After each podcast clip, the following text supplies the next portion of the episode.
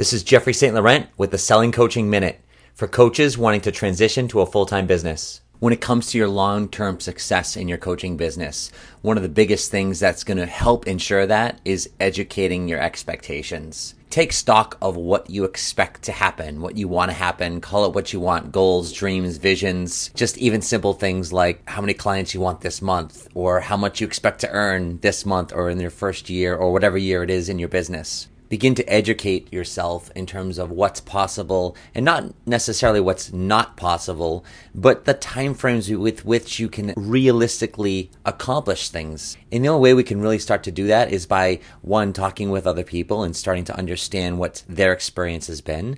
And really the most important and effective way is by actually doing the action and starting to see what results are unfolding over time. You can start to develop your own statistics so instead of setting goals on, oh, I'm going to get five new clients this month, well, let's start to look at some of the actions that you're doing and how many clients did it create this month.